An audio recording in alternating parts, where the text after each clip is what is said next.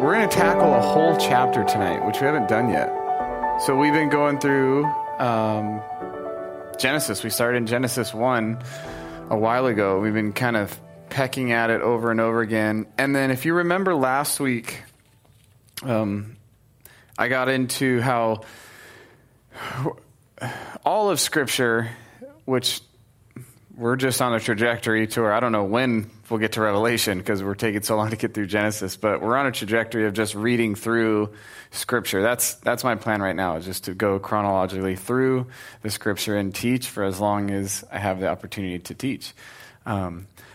But we view, as I've been trying to spell it out through the study of Genesis so far, is that there, one main theme that keeps happening is that we're trying to be humble and leave maybe our preconceived ideas at the door and read what the author intended for us to read and not read our own culture into it. So, a mantra that I was having a while ago that I haven't brought up in a while, but is that the Scripture was written for us, but it wasn't written to us.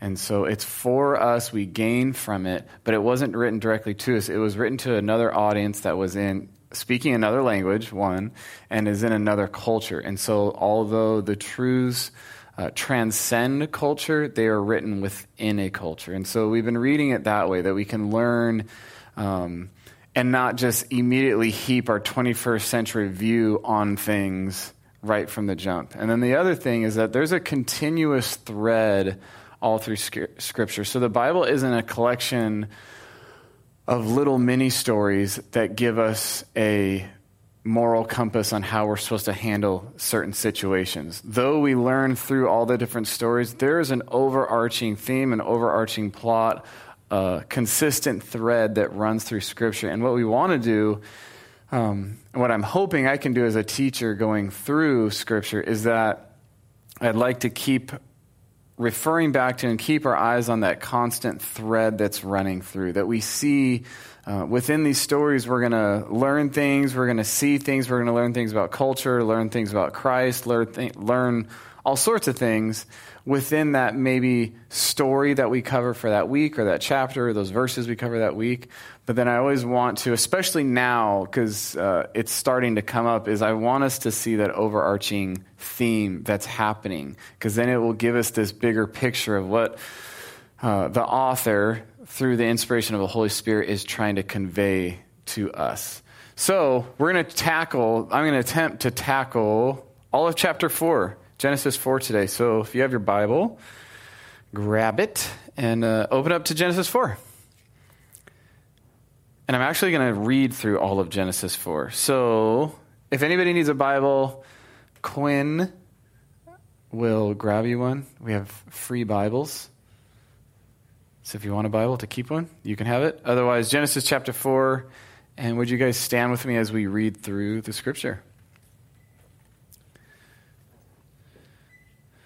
Genesis 4, now Adam knew Eve his wife, and she conceived and bore Cain, and said, I have acquired a man from the Lord. Then she bore again, this time his brother Abel. Now Abel was a keeper of sheep, but Cain was a tiller of the ground. Just quick note right there, that's actually, he's doing his father's trade there, being a tiller of the ground, which is what Adam was doing in the garden. Among other things, but we'll unpack this later. Verse 3, and in the process of time it came to pass that Cain brought an offering of the fruit of the ground to the Lord. Abel also brought of the firstborn of his flock and of their fat. The fat was set aside for the Lord. And the Lord respected Abel and his offering, but he did not respect Cain and his offering. And Cain was very angry, and his countenance fell. Verse 6, so the Lord said to Cain, why are you angry? And why has your countenance fallen? If you do well, will you not be accepted? And if you do not do well, sin lies at the door, and its desire is for you, but you shall rule over it. Side note, that right there, its desire is for you. That's actually the same language that's happening in the curse when he says to the woman, your desire will be for your husband. You'll be to rule over him, basically. So it's getting flipped on its head here and saying sin's desire is for you. You need to rule over that sin. Now Cain talked with Abel his brother, and it came to pass when they were in the field that Cain rose up against Abel his brother and killed him. Then the Lord said to Cain, "Where's Abel your brother?" He said, "I do not know. Am I my brother's keeper?" And he said, "What have you done? The voice of your brother's blood cries out to me from the ground. So now you are cursed from the earth, which has opened its mouth to receive your brother's blood from your hand. When you till the ground, it shall no longer yield its strength to you. A fugitive and a vagabond you shall be on the earth." And Cain said to the Lord, "My punishment is greater than I can bear. Surely you have driven me out this day from the face of the ground. I shall be hidden from your face. I shall be a fugitive and a vagabond on the earth. And it will happen that anyone who finds me will kill me." And the Lord said to him, "Therefore, whoever kills Cain, vengeance shall be taken out on him sevenfold." And the Lord set a mark on Cain, lest anyone find him should kill him. And then the family of Cain, verse 60, "Then Cain went out from the presence of the Lord and dwelt in the land of Nod, east of Eden. And Cain knew his wife, and she conceived and bore Enoch. And he built a city and called the name of the city after the name of his son, Enoch. To Enoch was born Irad, and Irad begot Mahujahel, and Mahujahel begot Methuselah, and Methuselah begot Lamech. Then Lamech took for himself two wives. The name of one was Adah, and the name of the second was Zillah. And Adah bore Jabal. He was the father of those who dwelt in tents and have livestock. His brother's name was Jubal. He was the father of all those who played the harp and flute. And as for Zillah, she was also born Tubal-Cain, an instructor of every craftsman in bronze and iron. And the sister of Tubal-Cain was Naamah. And Lamech said to his wives, Adah and Zillah, hear my voice. Wives of Lamech, listen to my speech. For I have killed a man for wounding me, even a young man for hurting me. If Cain shall be avenged sevenfold, then Lamech 77-fold. And Adam knew his wife again, and she bore a son and named him Seth. For God has appointed another seed for me instead of Abel, whom Cain killed. And as for Seth, to him also a son was born, and he named him Enosh. Then men began to call on the name of the Lord. Let's pray. We have a lot to do. Father in heaven, we thank you for this day, and we ask that as we have just read your living word, that just in doing that, Lord, we trust that you, through the power of your Holy Spirit, are changing us from the inside out, that we can simply read your living word.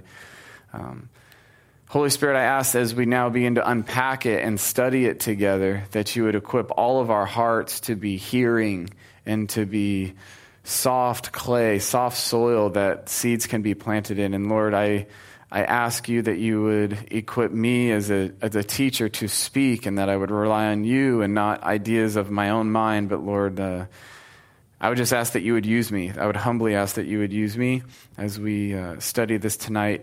Be glorified, Jesus, be the center. And speak to us, your kids, as we want to discover more of who you are and discovering more of who we are. I ask all this in Jesus' name. Amen. Amen. All right, guys, have a seat. Thanks for standing the whole time. That's the longest passage we've done yet. We're doing a whole chapter. And if you've been with me since the beginning, then that's a lot, because sometimes we've done, like, I think 2 verses. So a whole chapter is a big one. So like I was saying, remember, there's an overarching theme. So as I just read through that whole chapter, there's kind of a ton happening. It's a lot of madness. So we immediately go from, remember last week we studied, it was the curse, it was Adam and Eve being exiled from Eden.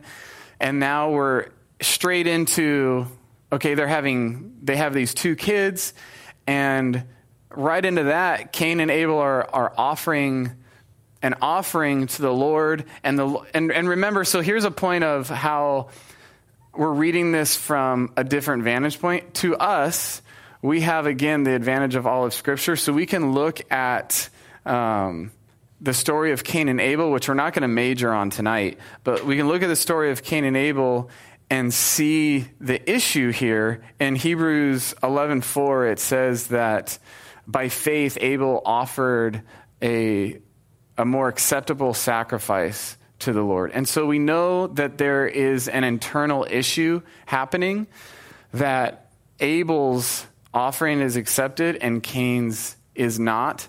But to the reader who's the intended audience here who got this, although we are intended, but to the reader, there's no clarification of that. So we see Adam and Eve are exiled, then they have these boys, and then these boys have... we have this matter of time that's happening. These boys then give this offering, and the Lord accepts one and doesn't accept the other, and then we're into this conflict. And then from the conflict, then we go to a whole nother issue, which we're going to unpack, and then we go through a genealogy, and now we're years and years and years down the road, and there's a city, and we've seen humanity move. And so... again, this is this long... overarching thread that runs through Scripture. If there's one thing that happens throughout tonight that I want to get across is what we were talking about last week, is this downward spiral of humanity.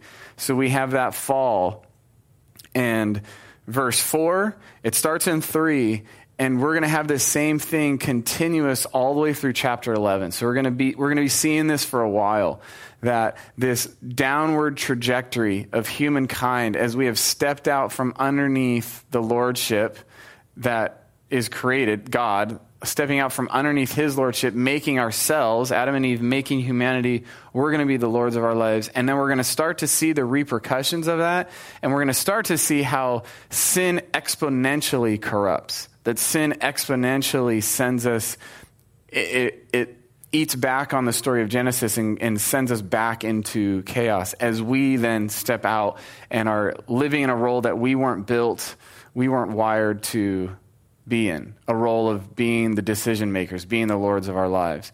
And so I remember last week I referred to Star Wars, where Star Wars has a ton of little stories that are happening, and it bounces around from planet to planet and things are happening.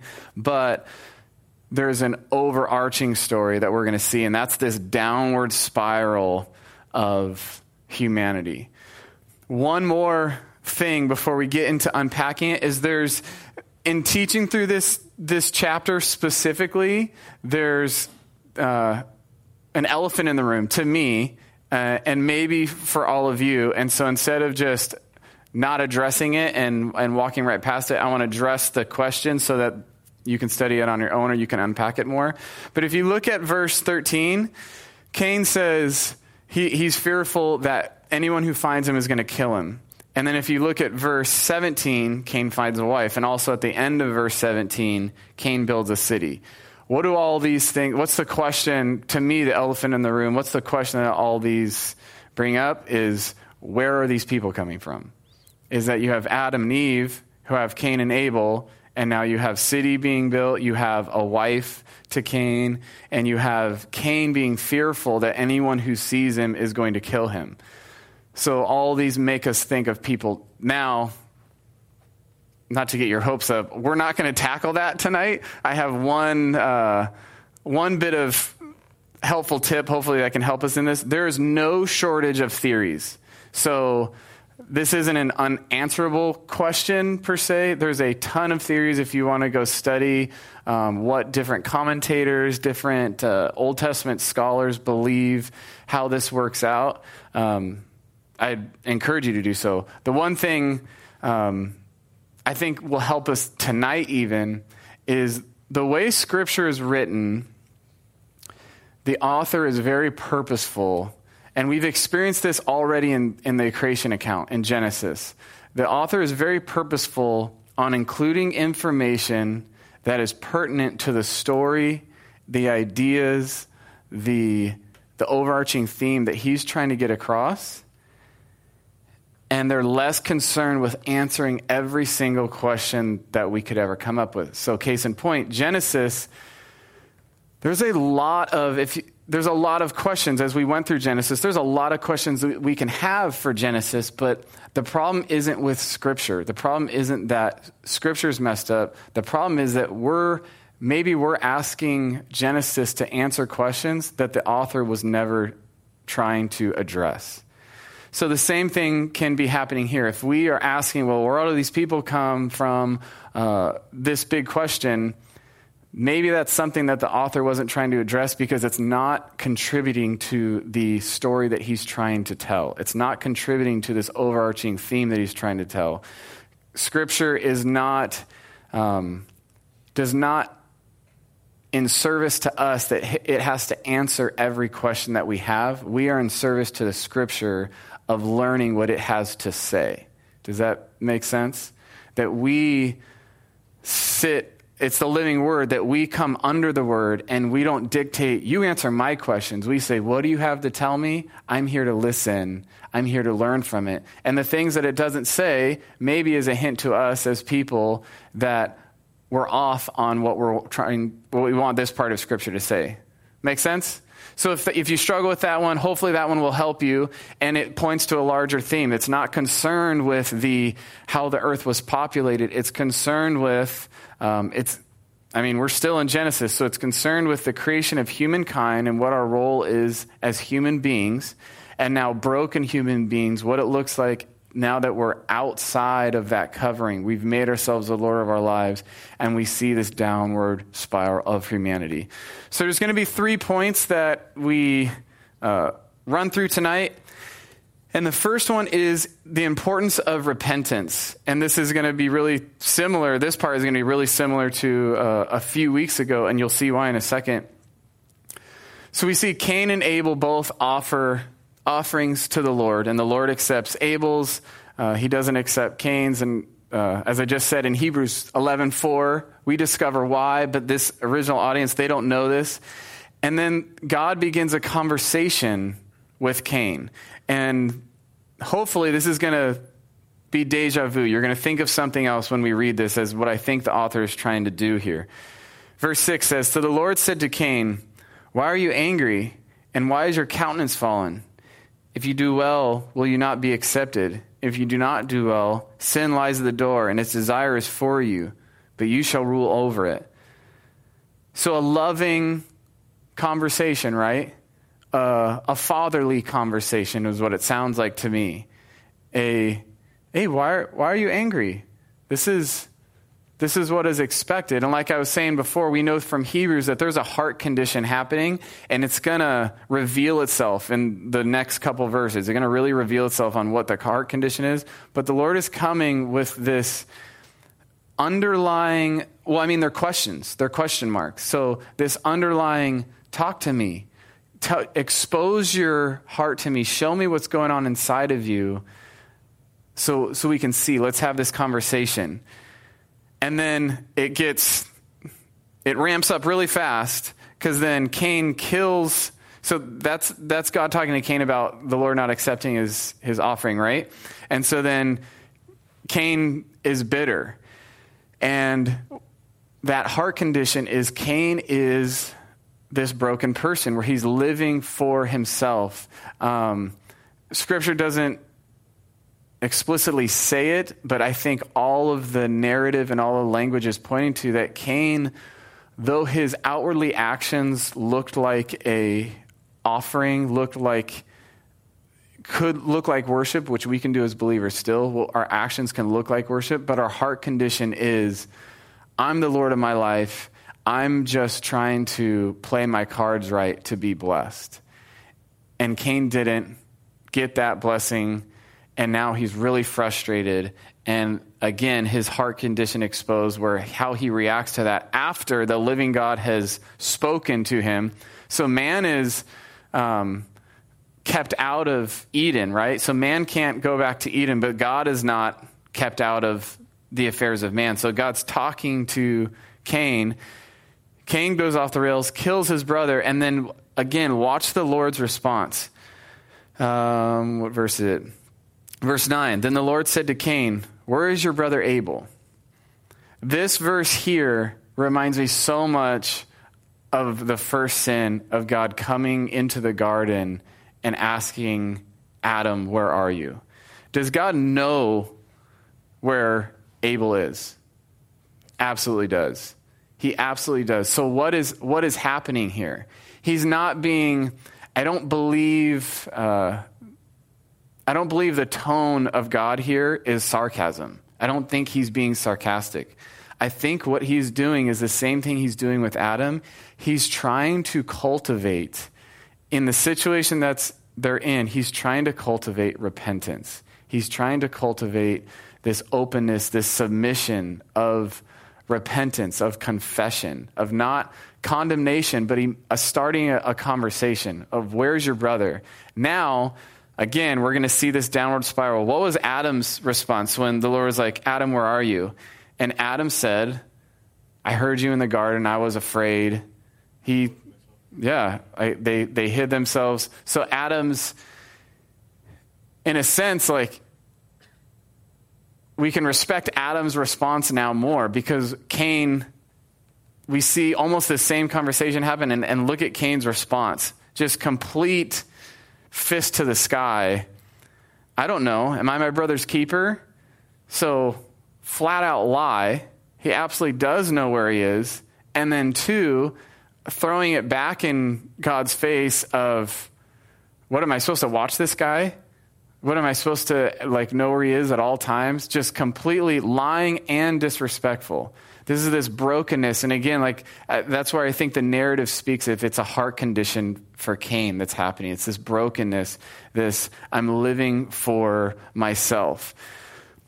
The question then to us, if we've seen this already in these pivotal verses, we're in Genesis, we're at this foundation of Scripture. This is the jump off point for Scripture moving forward. And I think a good understanding of Genesis gives us a really good shot at of having good theological, good doctrine moving forward.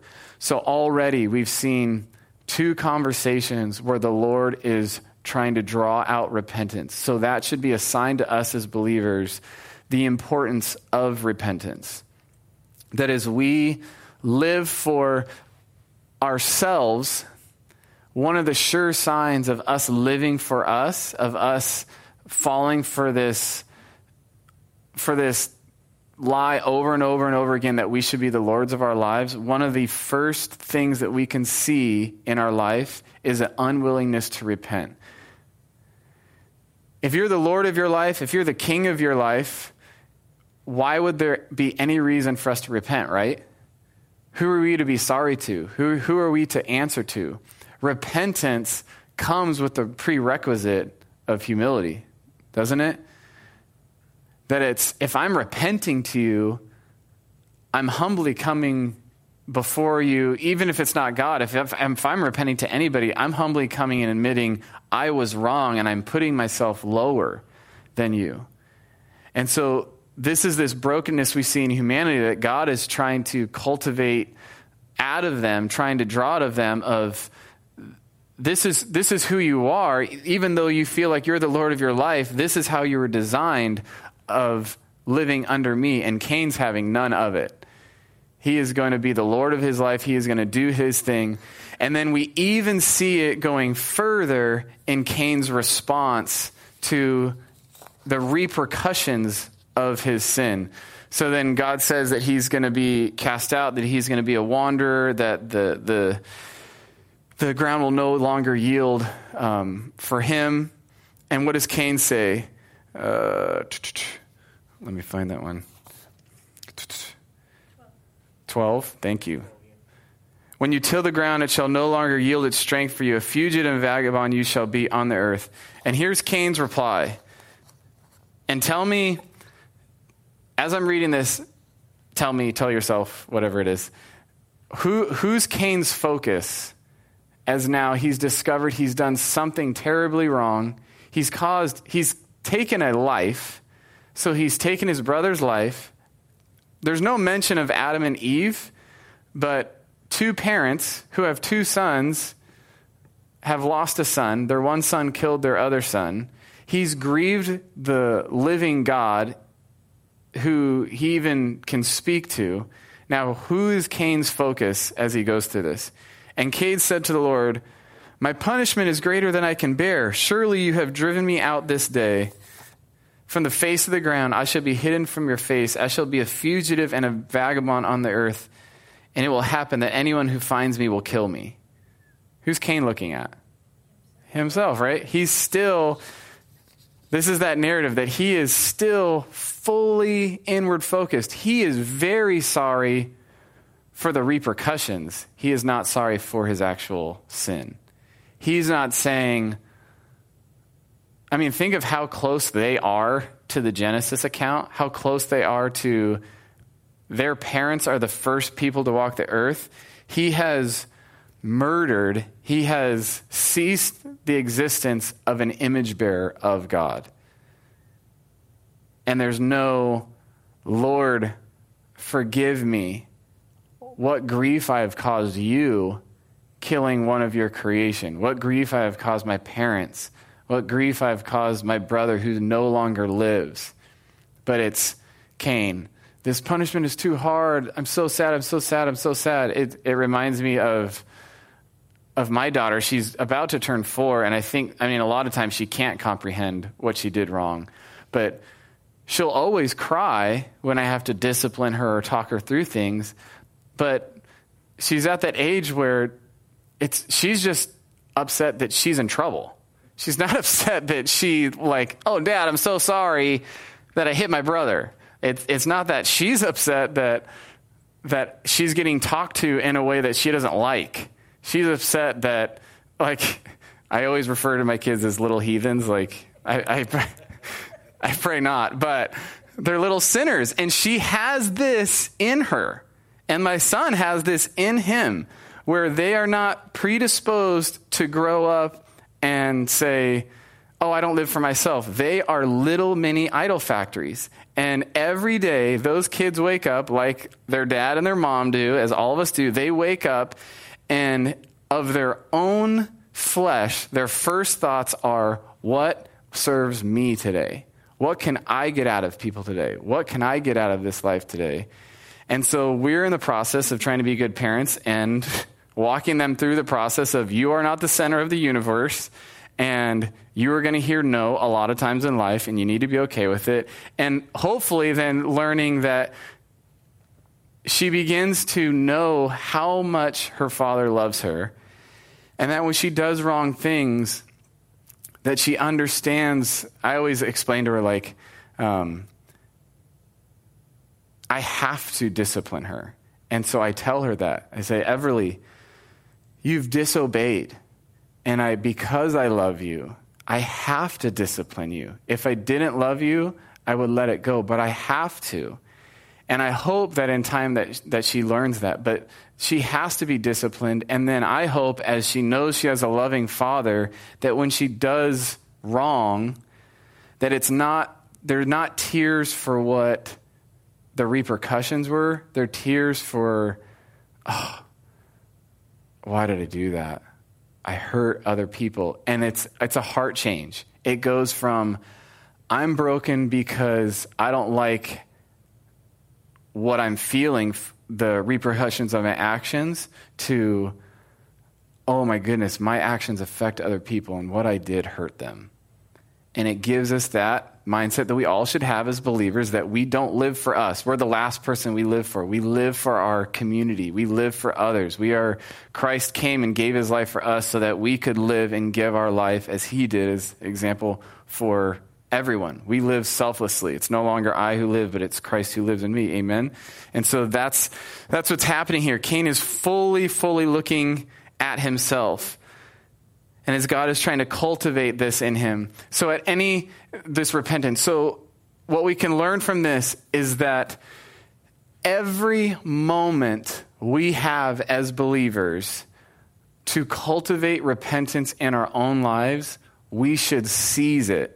We should grab a hold of it and run with it to cultivate repentance, because it's obviously a big deal that we've seen it so quickly in humanity twice. We've seen it, and it's both.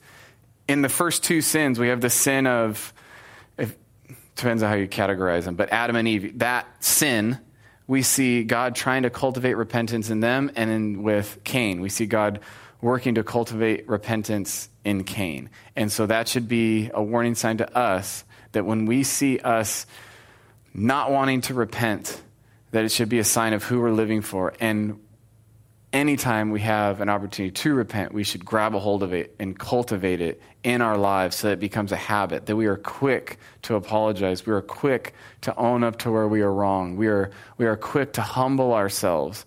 We are quick to think of other people's feelings before we think of our own self, or quick to think of how our actions affect other people before we think of our own. And I think it will serve us well, as this is obviously something that is screaming loudly from Scripture. Secondly, as we try to fly through this chapter, is our actions create culture. And this coincides with that that our thoughts should be about our community. Our thoughts should not be about ourselves and focused inwardly on ourselves, but our thoughts should be for others. And what naturally comes from that is our actions create culture. We see here in Scripture that Cain then goes out and he knows his wife, so he has a kid, he has Enoch, they have a city, they build a city. Cain, I think, still through, because Old Testament names are a big thing, a lot less than how names are with us. I think Cain's arrogance and selfishness, his self-absorbedness, is still coming through in even naming the city after his son. I think I'm making a name for myself. Like I've been banished, and I'm going to make a name for myself. So he has a son. He names the city after his son. Not anything after the Lord, but this is me, this is my family. And then we go through that genealogy. And so that genealogy, and the mental picture you should have is, though it's just rattling off names and what people are doing, you should just see this trajectory, just dive bombing. So we get all the way to Lamech. And then Lamech, one, is the first polygamist in Scripture, and we shouldn't read past that very quickly. This should be telling us something, so that we have the rapid downward spiral of humanity. We go through this quick genealogy. We land at Lamech, and the author stops at Lamech to then point out things that are happening with Lamech. And it's not simply describing who he is. Like, here's this character, but he's describing, we were at this point, and look how far it's come. So everything we read about Lamech should be warning signs, should be, oh, this is sin having taken root and birthing sin into birthing sin further and further. So we see Lamech, first polygamist, so he has multiple wives. So this sin has affected a culture. The culture then is an oppressive culture. It's an oppressive culture to women, because Lamech is now taking wives as not how it's written in Genesis. So a man shall leave his father and mother and join his wife. So it's this one. It's that Eve was taken out of the side of man. Remember, we studied the literal word, the Hebrew word for side wasn't rib, but it is literally, that same word is used 99% of the time in Scripture to describe the side of the building or this side of that area. It was like Adam was cut in half, that Eve is this other half. So these two become one, not three become one. Basic math. We do math class tonight. So two are becoming one, not Lamech and his two wives becoming one. So it's oppression, that he's taking these women, he's oppressing them, and they are not his equal with different roles, but his equal to do life, but they are now property. And we've seen the degradation of humanity. So we're seeing women, I shouldn't have to clarify this, but women are image bearers of Christ. Humanity is image bearers of Christ, right? It's not just men, it's men and women. And so it's one image bearer of the Lord oppressing the other image bearer, and we're playing this lordship again, because we're outside from the covering of God. So we see the polygamist, and then we also see, look at this poem that his sweet guy has a poem for his wives. Look at Verse 23. So Lamech says to his wives, and this then should be shocking us again, pointing us at that trajectory. Adah and Zillah, hear my voice. Wives of Lamech, listen to my speech, for I have killed a man for wounding me, even a young man for hurting me. If Cain shall be avenged sevenfold, then Lamech 77-fold.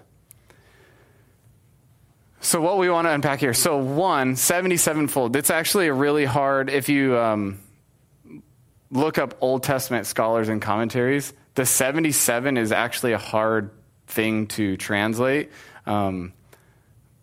But there's another reference that hopefully you're already thinking of, that it really means endless.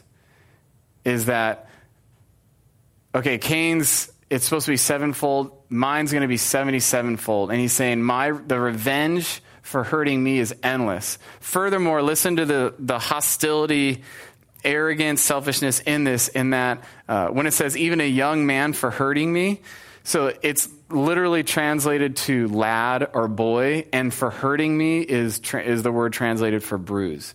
So the repercussions, the payback is going to be endless for this adolescent boy who bruises me. This is the and he's bragging of this. This guy who's oppressing his wives is bragging what he's going to do, is bragging of his vengeance. And then look at how, turn to Matthew 18. Actually, you can start going there while I'm unpacking this. So we have Cain who sins, and the Lord says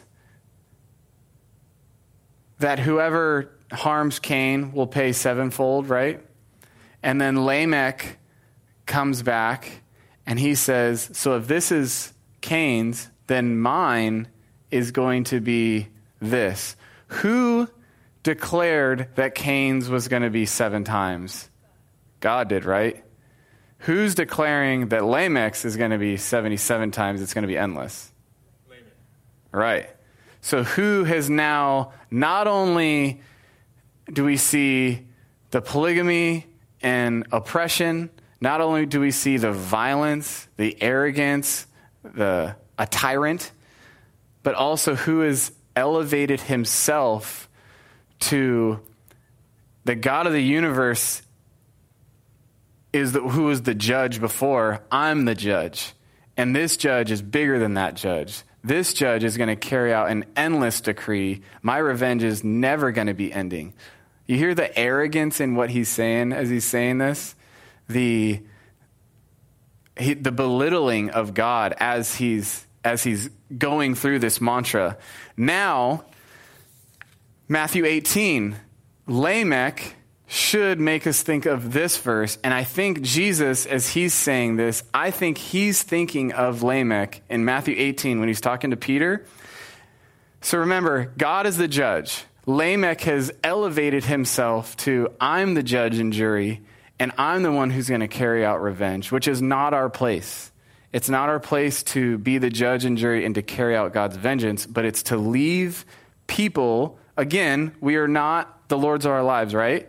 So we are to live in subjection to him. So we trust him that when we are done wrong, that we leave the consequences to the Lord. That, Lord, you have forgiven me, so I forgive them, and I will leave you to deal with them. I don't need to carry out your judgment. Lamech has stepped out from underneath that, like his ancestors have, and he's saying, I will be the judge and jury. People, even a little boy comes and bruises me, and I'll kill him. And I have killed him. He's elevating himself to that. Now Jesus is going to correct that thinking in Matthew 18 when Peter comes to him and says, then Peter came to him and said, Lord, how often shall my brother sin against me and I forgive him? Till 7 times? And Jesus said unto him, I say not unto thee until 7 times, but until 70 times 7. So where Lamech's revenge was endless, Peter's then asking, if somebody does wrong to me, how many times should I forgive? And it's the same thing, the same idea, this number, 77, it is endless. That's 7 is the number of completion, and that's why it's the hard part in translating it. But the idea behind the multiple 7 is endless, is there's no end to it. And so where Lamech is saying, I will carry out my revenge endlessly, Jesus is saying, hey, when someone does you wrong, you forgive endlessly. You aren't the Lord of your life. You leave their consequences to God. You leave those to me. I'm the one who works that out. You forgive, and you walk that out. Does that make sense? You guys getting that? So we see this downward trajectory of this culture. I have to fly through this next part, so I might revisit some of this next week. But the last one, repent. So our first one is the importance of repentance.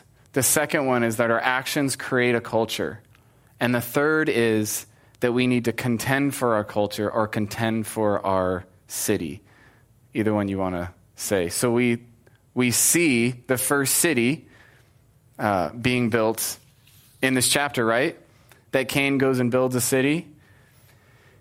Now, here's the interesting thing to me is that, I think it was last week. Remember we unpacked how it was the curse of Adam and Eve, that the way the curse is written, it wasn't God just simply picking on pregnancy, that pregnancy is going to be more painful and work in general for men is going to be harder, but it was getting back to the core of how we were built, is that we are to, our two jobs were to rule and subdue, so talking of work, and to be fruitful and multiply, so speaking of kids, having kids. So what God is saying there, he's not picking on two separate things, but he's saying at your core you are now broken, and everything spills from that. So again, we're in this same thing. We are still made in God's image. We still carry the imago Dei, yet we are broken. So Cain, although we want to view him as the villain in the story and that there's the good guy and the bad guy and life is that simple, which it's not, we want to view Cain as this villain. Cain is still carrying out his image-bearing character as we see in the building of the city. Man, humanity, was supposed to continue the Genesis account, right? Continue the creation process. Is that we were to be fruitful, to multiply, we were to rule and subdue. So we were to be gardening, but we were to be creating, being creative. That's the characteristics we've been given by God, that we have his character of we can create, we can build, we can innovate, that we can... a lot of things that humanity has done is still in our nature. It's still in our image-bearing, because we are created in his image. We are simply now broken people doing it. And so we see Cain builds this city, and at first glance, because Cain is the villain, then we can vilify everything that comes out of it. And we need to be discerning on what we vilify. Cain goes and builds a city. There's nothing inherently wrong with a city. Then we see skilled tradesmen through that city, right? We see the musicians, we see the craftsmen. There's all different trades that are happening in that city. These are these inherent things that we have, common grace, that humanity has, that we can create, that the artist who is an atheist, who paints beautiful pictures, is unaware or refuses to believe that the thing that they do, this trade that they have, is actually a characteristic that was only given to them by a creative God. We still carry these traits, yet we are broken. And it's leading to brokenness and more brokenness and more brokenness. But it doesn't mean that we've lost this ability. We're just seeing it played out in a bad example, which is what this story of Cain is. It's what this trajectory is sending us on, is that humanity is broken and it's falling. And they're continuing in the marching orders, if you want to say it that way. They're continuing in this, but it's going downhill fast. They're still ruling and subduing the earth, but everything's broken. They're still advancing. They're still growing, but everything's broken. And it's getting worse and worse and worse and worse. And so in reading this, we can say, well, the city's bad. Like Cain built the first city, and therefore that's why cities are so awful. And I think... well, this is something that's been handed down to us since the 18th century. So the Romanticists in the 18th century what they believed was that they were trying to answer the question, why is there so much evil? Why is there so much pain? Why is there so much hurt in the world? And what the Romanticists came up with in the 18th century, the common thought was that it was the city, that cities were forcing people, cities were the catalyst by which people were evil, people were corrupt, and that savages or people living outside cities, living on their own, they were more prone to be moral and peaceful. And since been proven to simply not be true, but I think this mindset has not only crept into American culture, but I think it's crept into our church culture, to where don't we think of, oh, get out of the city, whatever. I mean, the easy example is California. Get out of California. It's so broken.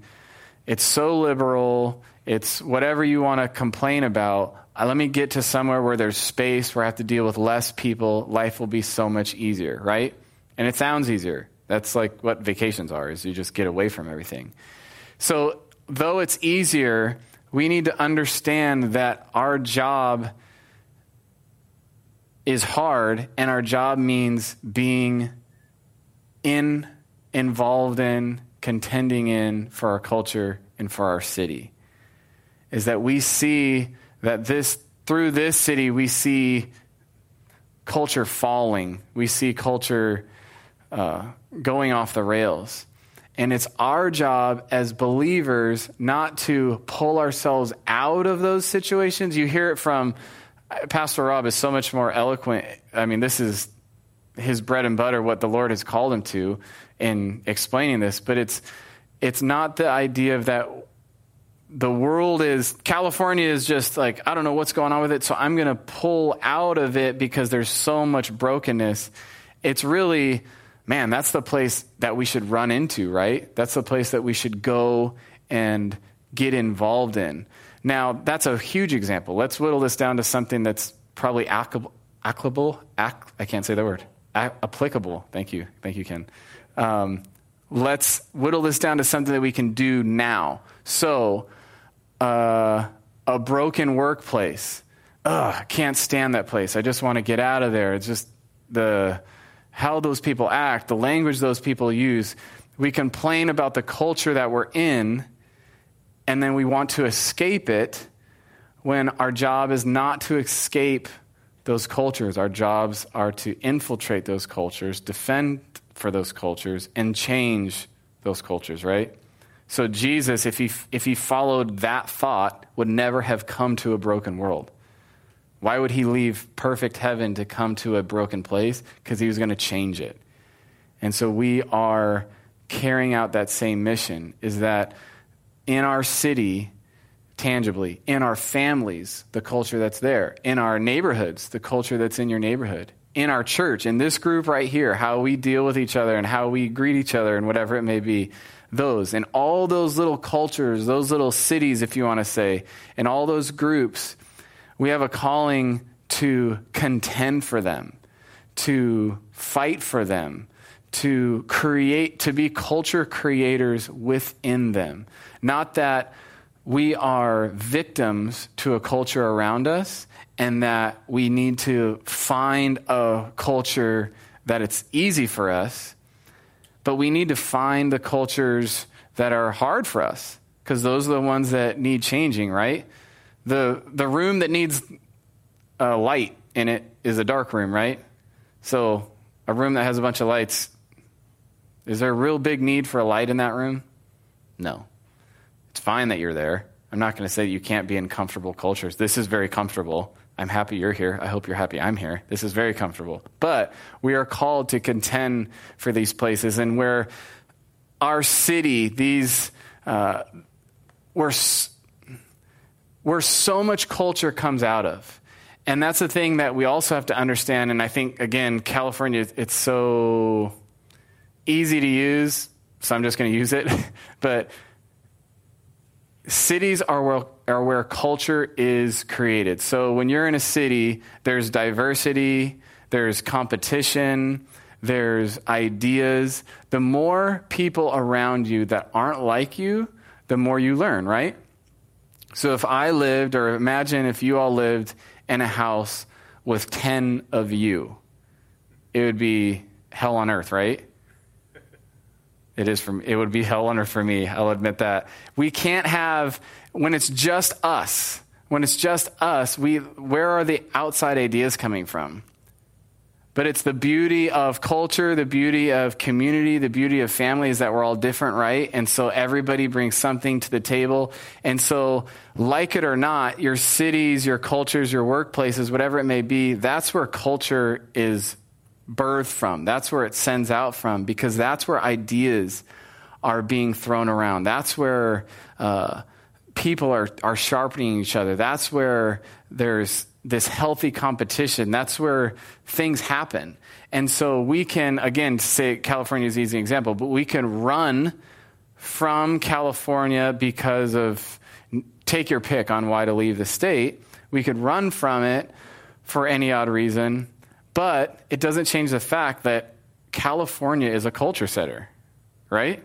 We see so many, as goes California goes the country. We see so much happen from California. And so we can look at it pessimistically and like, oh my gosh, California is a disaster and the country's going to be a disaster. Or we can view it as what an opportunity that if I affect this culture, so much culture gets birthed out of this place. And if I affect this place, what could this place then affect? And again, let's take that grand concept, whittle it down. If I could affect my wife and my kids, I hold two fingers up. I'm about to have a third kid, so I'm going to four. If I can affect my wife and my kids, what could then they affect?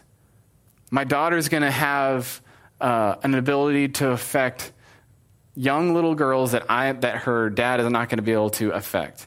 And my two boys soon will be able to affect culture that their dad is not going to be able to affect with their whatever kind of buddies they have, little skater dudes or whatever.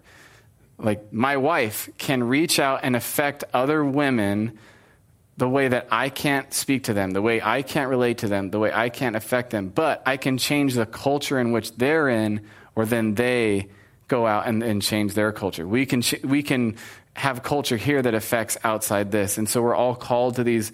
Everybody has places. We have neighborhoods, we have workplaces, we have families, we have our church community, we have circles of friends, we have all these cultures, all these cities that we can affect, and as we affect those cultures then can affect others. And so real quickly, the importance of repentance, humility. This repentance is the telltale sign of where we're viewing ourselves. Are we living for ourselves? Are we living for someone else? And secondly, our actions affect our culture. So as we begin to live selflessly, our actions are then going to positively affect our culture. But then as we live selfishly, our actions are going to affect our culture, just as we saw is this story of their culture. And lastly, we need to contend for then these cultures that we create.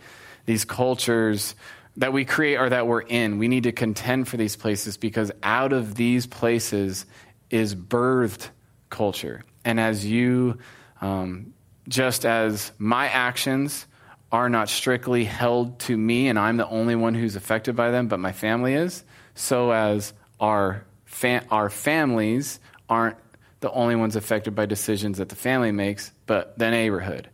And the neighborhood is not the only ones affected by the decisions they make, but their city is. And their city is not only affected by it, but their state is. And their state, right? We see this echoing, this ripple effect that we have, but it's, what does it boil back down to? It boils back down to one person. It boils back down to Cain. One person deciding to live a certain way. One person deciding to be selfish and sends this on this trajectory that we're seeing humankind on, or us as redeemed people can be on a trajectory of healing, of restoration, of forgiveness, of humility, of love, of pursuing the broken, pursuing the hurting, of reaching out to people as we live to contend our culture, knowing that our actions affect others. And we are a people that our characteristic is that we are quick to forgive and that we are quick to ask for forgiveness. We're quick to own our faults.